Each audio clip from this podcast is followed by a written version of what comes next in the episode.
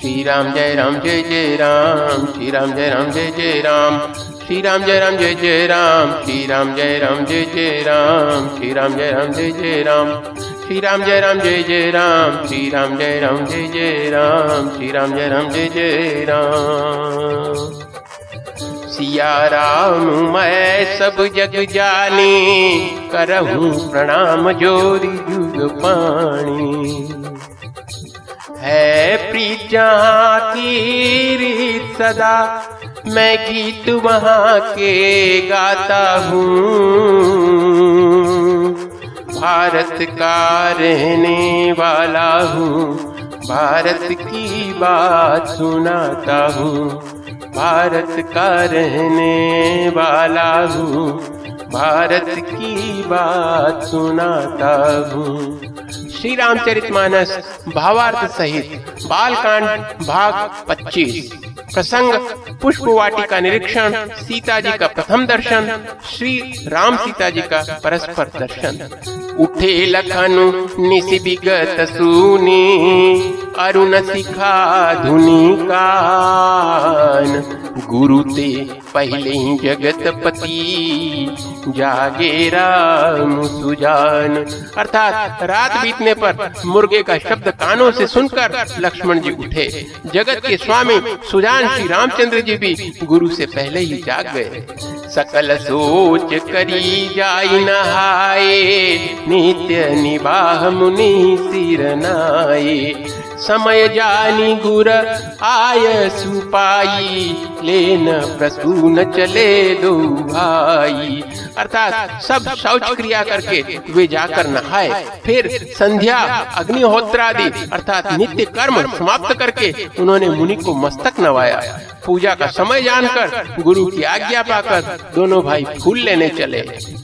भूप बागु बर देख उजाई, जहाँ बसंत ऋतु रही लुभाई। लागे बिटप मनोहर नाना, बरन बरन बर बेली बिताना।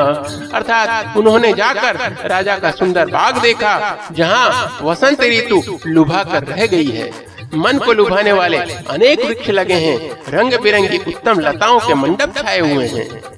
नव पल्लव फल, सुमन सुहाए, निज संपति सुर सुख लजाए। चातक कोकिल कीर चकोरा, पूजत बिहग नटत कल मोरा। अर्थात नए पत्तों, फूलों और फूलों से युक्त सुंदर वृक्ष अपनी संपत्ति से कल्प वृक्ष को भी लजा रहे हैं। पपी है, कोयल, तोते, चकोर आदि सभी पक्षी मीठी बोली बोल रहे हैं और मोर सुंदर नृत्य कर रहे हैं। मध्य बाग सरु सोह सुहावा मनी सोपान विचित्र बनावा। विमल सलीलु सरसिज बहुरंगा, जल खग कूजत गुंजत भृंगा अर्थात बाग के बीचों बीच सुहावना सरोवर सुशोभित है, जिसमें मणियों की सीढ़ियाँ विचित्र ढंग से बनी है। उसका जल निर्मल है, उसमें अनेकों रंगों के कमल खिले हुए हैं। जल के पक्षी कलरव कर रहे हैं और भ्रमर गुंजार कर रहे हैं। बागु तड़ागु बिलो की प्रभु हर से बंधु समेत परमरम्य आराम यहू, जो राम ही सुख देत।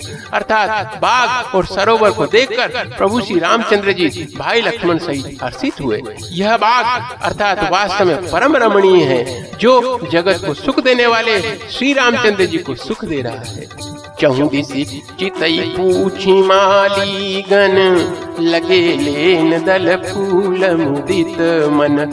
तेही अवसर सीता तह आई। गिरिजा पूजन जननी पठाई। अर्थात चारों ओर दृष्टि डालकर और मालियों से पूछकर वे प्रसन्न मन से पत्र पुष्प लेने लगे। उसी समय सीता जी वहाँ आई। माता ने उन्हें गिरिजा जी अर्थात पार्वती की पूजा करने के लिए भेजा था। संग सखी सब सुभग सयानी गावही गीत मनोहर बानी सर समीप गिरिजा गृह सोहा परनी न जाई देखी मन मोहा। अर्थात साथ में सब सुंदरी और सयानी सखियाँ हैं, जो मनोहर वाणी से गीत गा रही हैं। सरोवर के पास गिरिजा जी का मंदिर सुशोभित है, जिसका वर्णन नहीं किया जा सकता। देखकर मन मोहित हो जाता है। मजन करी सर सखिन समेता, गई मुदित मन गौरी निकेता पूजा की अधिक अनुरागा, निज अनुरूप सुभग बरु मागा। अर्थात सखियों सहित सरोवर में स्नान करके सीता जी प्रसन्न मन से गिरिजा जी के मंदिर में गईं। उन्होंने बड़े प्रेम से पूजा की और अपने योग्य सुंदर वर मांगा। एक सखी सिय संग बिहाई, गई रही देखन फुलवाई। तेहि दो बंधु बिलो के जाई, प्रेम विवत सीता पहियाई अर्थात एक सखी सीता जी का साथ छोड़कर फूलवाड़ी देखने चली गई थी। उसने जाकर दोनों भाइयों को देखा और प्रेम में विवल होकर वह सीता जी के पास आई। तासु दशा, देखी सखीन पुलक गात जलू नैन। कहु कारण, निज हर्ष कर पूछई सब मृदु बैन। अर्थात, सखियों ने उसकी दशा देखी कि उसका शरीर पुलकित है और नेत्रों में जल भरा है। सब कोमल वाणी से पूछने लगी कि अपनी प्रसन्नता का कारण बता। देखन, बाघ कुंवर दुआए पय किशोर सब भांति सुहाए। शाम गोर किमी कहाँ बखानी गिरा, नयन नयन बिनु बानी। अर्थात उसने कहा, दो राजकुमार बाग देखने आए हैं, किशोर अवस्था है और सब प्रकार से सुंदर हैं। वे सांवले और गोरे रंग के हैं, उनके सौंदर्य को मैं कैसे बखान कहूँ? वाणी बिना नेत्र की है और नेत्रों के वाणी नहीं है। सुनी हर सिंह सब, सखी सयानी, सियही अति कंठा जानी। कह कही नृप सुत ते आली। सुने जी मुनि संग आए काली। अर्थात यह सुनकर और सीता जी के हृदय में बड़ी उत्कंठा जानकर सब सयानी सखियाँ प्रसन्न हुई। तब एक सखी कहने लगी, हे सखी, ये वही राजकुमार हैं जो सुना है, कल विश्वामित्र मुनि के साथ आए हैं। जिन निज रूप मोहनी डारी इन्हें स्वबस नगर नर नारी। बरनत छवि जहाँ तहाँ सब लोगू, अवती देख यही देखन जोगू। अर्थात और जिन्होंने अपने रूप की मोहिनी डालकर नगर के स्त्री पुरुषों को अपने वश में कर लिया है, जहाँ तहाँ सब लोग उन्हीं की छवि का वर्णन कर रहे हैं। अवश्य चलकर उन्हें देखना चाहिए, वे देखने ही योग्य हैं। तासु बचन अति सियहि सुहाने, तरस लागी लोचन तुलाने चली अग्र करी प्रिय सखी सोई, प्रीति पुरातन लखई न कोई। अर्थात उसके वचन सीता जी को अत्यंत ही प्रिय लगे और दर्शन के लिए उनके नेत्र अकुला उठे। उसी प्यारी सखी को आगे करके सीता जी चली। पुरानी प्रीति को कोई लख नहीं पाता। सुमेरी सीय, नारद बचन, उपजी प्रीति पुनीत, चकित बिलोकति सकल दिशी सुमृगी सभीत। अर्थात नारद जी के वचनों को स्मरण करके सीता जी के मन में पवित्र प्रीति उत्पन्न हुई। वे चकित होकर सब और इस तरह देख रही हैं। मानो डरी हुई मृग छौनी इधर उधर देख रही हो।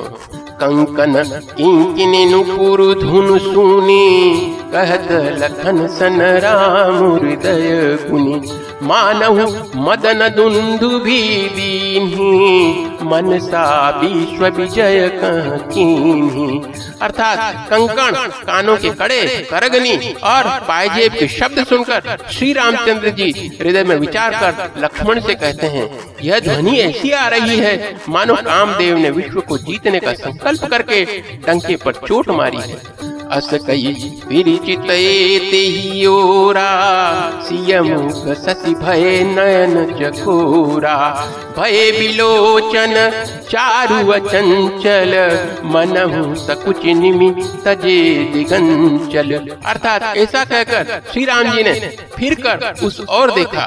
श्री सीता जी के मुख रूपी चंद्रमा को निहारने के लिए उनके नेत्र चकोर बन गए। सुंदर नेत्र स्थिर हो गए, अर्थात टकटकी लग गई। मानो निमि, अर्थात जनक जी के पूर्वज ने जिनका सबकी पलकों में निवास माना गया है, लड़की दामाद के मिलन प्रसंग को देखना उचित नहीं।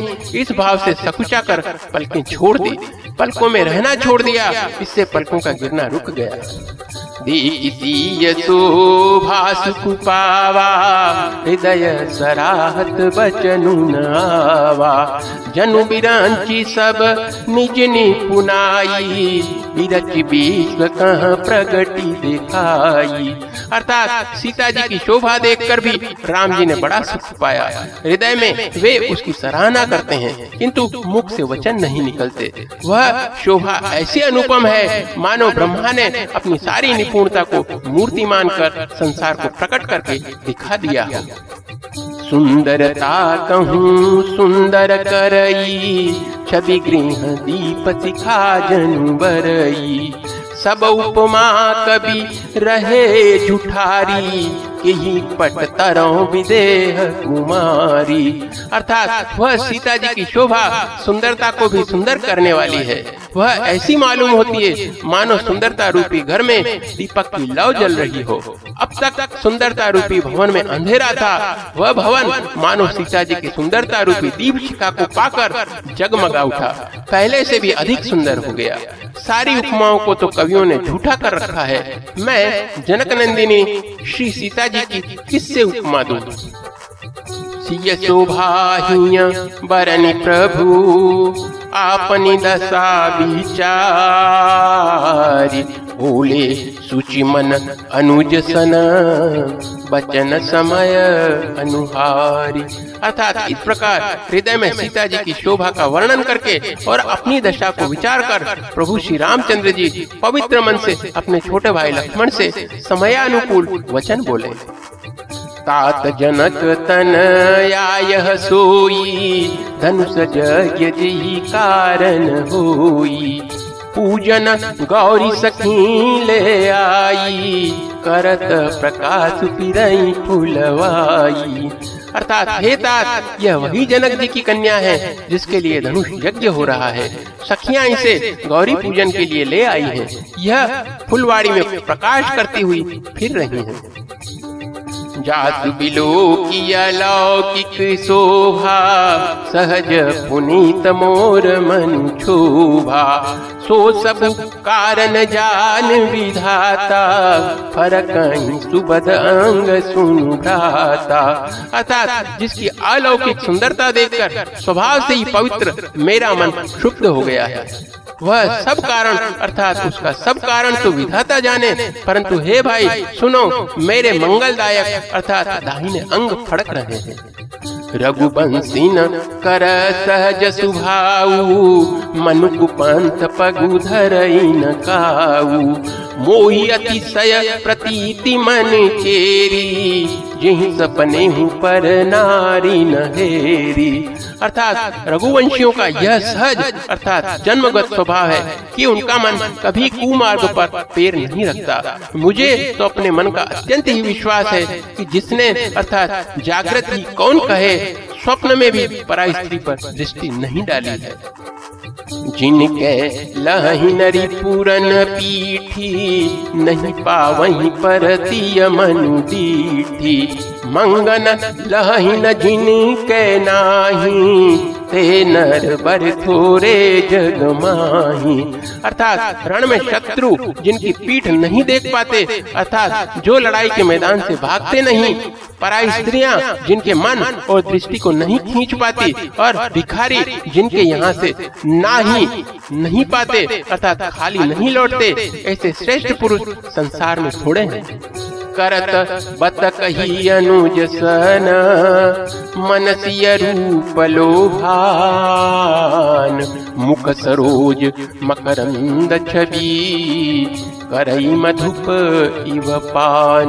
अर्थात यो श्री रामचंद्र जी छोटे भाई से बातें कर रहे हैं, पर मन सीता जी के रूप में लुभाया हुआ, उनके मुख रूपी कमल के छवि रूप मकरंद रस को भौरे की तरह पी रहा है। चितवती चकित चहू दिसी सीता।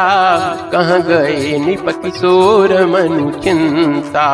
जह बिलोक मृग सावक नयनी। जनुत बरिस कमल सीत श्रेणी। अर्थात सीता जी चकित होकर चारों ओर देख रही हैं। मन इस बात की चिंता कर रहा है कि राजकुमार कहाँ चले गए? बाल मृग नयनी, अर्थात मृग के छौने की सी आँख वाली सीता जी जहाँ दृष्टि डालती है वहाँ मानो श्वेत कमलों की कतार बरस जाती है। लता ऊट तब सखी न लखाए श्यामल गोर किशोर सुहाई। देखी रूप, लोचन ललचाने हर्षे जननी जनिधि पहचाने। अर्थात तब सखियों ने लता की ओर से सुंदर शाम और गौर कुमारों को दिखलाया। उनके रूप को देखकर नेत्र ललचा उठे। वे ऐसे प्रसन्न हुए मानो उन्होंने अपना खजाना पहचान लिया। थके नयन रघुपति छवि देखे पलकन हम परिहरी निमेशे अधिक स्नेह देह भय भोरी। सरद सती जनु चितव चकोरी अर्थात श्री रघुनाथ जी की छवि देखकर नेत्र थकित अर्थात निश्चल हो गए। पलकों ने भी गिरना छोड़ दिया। अधिक स्नेह के कारण शरीर विहल अर्थात बेकाबू हो गया। मानो शरद ऋतु के चंद्रमा को चकोरी अर्थात बेसुध हुई देख रही हो। लोचन मगरा मयूर आनी दीने पलक कपाट सयानी। जब सिय सखिन प्रेम बस जानी, कहीं न सकहीं कछु मन सकुचानी अर्थात नेत्रों के रास्ते श्री राम जी को हृदय में लाकर चतुर शिरोमणि जानकी जी ने पलकों के किवाड़ लगा दिए। अर्थात नेत्र मुनकर उनका ध्यान करने लगी। जब सखियों ने सीता जी को प्रेम के वश जाना, तब वे मन में सकुचा गई कुछ कह नहीं सकती थी। लता भवन ते प्रगट भय तेही अवसर दो भाई से जनु जुग विमल विधु, जलद पटल बिलगाई। अर्थात उसी समय दोनों भाई लता मंडप अर्थात कुंज में से प्रकट हुए। मानो दो निर्मल चंद्रमा बादलों के पर्दे को हटाकर निकले हैं। शोभा सिंह सुभग दो वीरा, नील पीत जल जाभ शरीरा मोर पंख तिर सोहत नीके, गुच्छ बीच बीच कुसुम कली के अर्थात दोनों सुंदर भाई शोभा की सीमा है। उनके शरीर की आभा नीले और पीले कमल की सी है। सिर पर सुंदर मोर पंख शोभित है। उनके बीच बीच में फूलों की कलियों के गुच्छे लगे हैं। भाल तिलक श्रम बिंदु सुहाए, श्रवण सुभग भूषण छवि छाए। विकट भ्रिकुटी कच गूगर वारे नव सरोज लोचन रतनारे अर्थात माथे पर तिलक और पसीने की बूंदें शोभायमान है। कानों में सुंदर भूषणों की छवि छाई है। टेढ़ी भौहें और घुंघराले बाल हैं। नए लाल कमल के समान रत्नारे, अर्थात लाल नेत्र हैं। चारु चिबुक नासिका कपोला हास विलास लेत मनु मोला। मुख छवि कहीं न जाई मोही पाही, जो बिलो की बहु कामल जाही। अर्थात थोड़ी नाक और गाल बड़े सुंदर हैं और हँसी की शोभा मन को मोल लिए लेती है। मुख की छवि तो मुझसे कहीं ही नहीं जाती। जिसे देखकर बहुत से कामदेव लजा जाते हैं। उरमणि माल कंबु कल गीवा काम कलभ कर भुज बल सिंवा। सुमन समेत बाम कर दोना, सावर कुंवर सखी सुटी लोना। अर्थात वक्षस्थल पर मणियों की माला है, शंख के सदृश सुंदर गला है, कामदेव के हाथी के बच्चे की सूंड के समान, अर्थात उतार चढ़ाव वाली एवं कोमल भुजाएँ हैं, जो बल की सीमा है, जिसकी जिसके बाएँ हाथ में फूलों सहित दोना है। हे सखी, वह सांवला कुंवर तो बहुत ही सलोना है।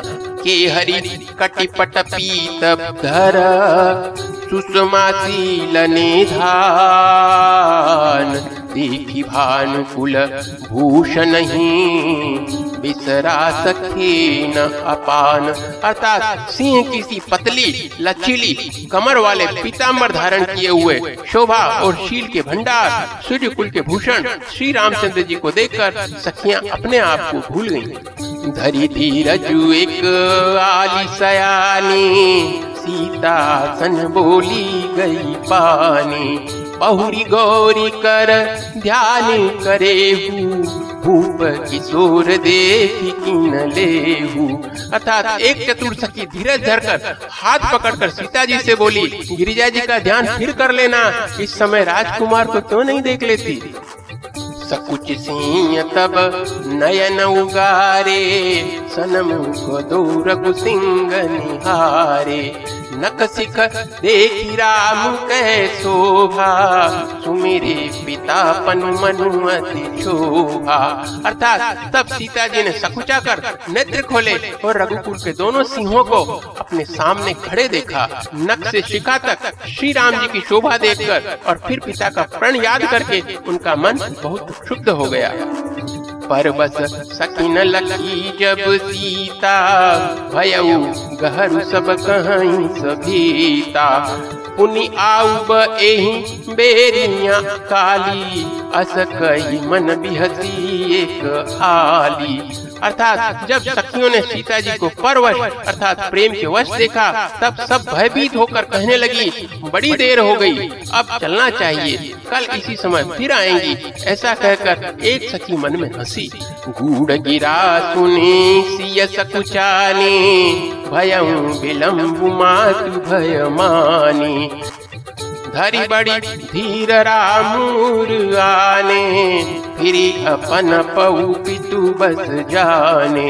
अर्थात सखी की यह रहस्य भरी वाणी सुनकर सीता जी सकुचा गई।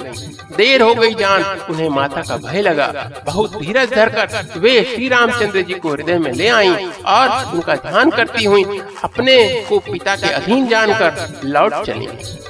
बोलिए श्री रामचंद्र भगवान की जय। श्री राम जय राम जय जय राम श्री राम जय राम जय जय राम श्री राम जय राम जय जय राम श्री राम जय राम जय जय राम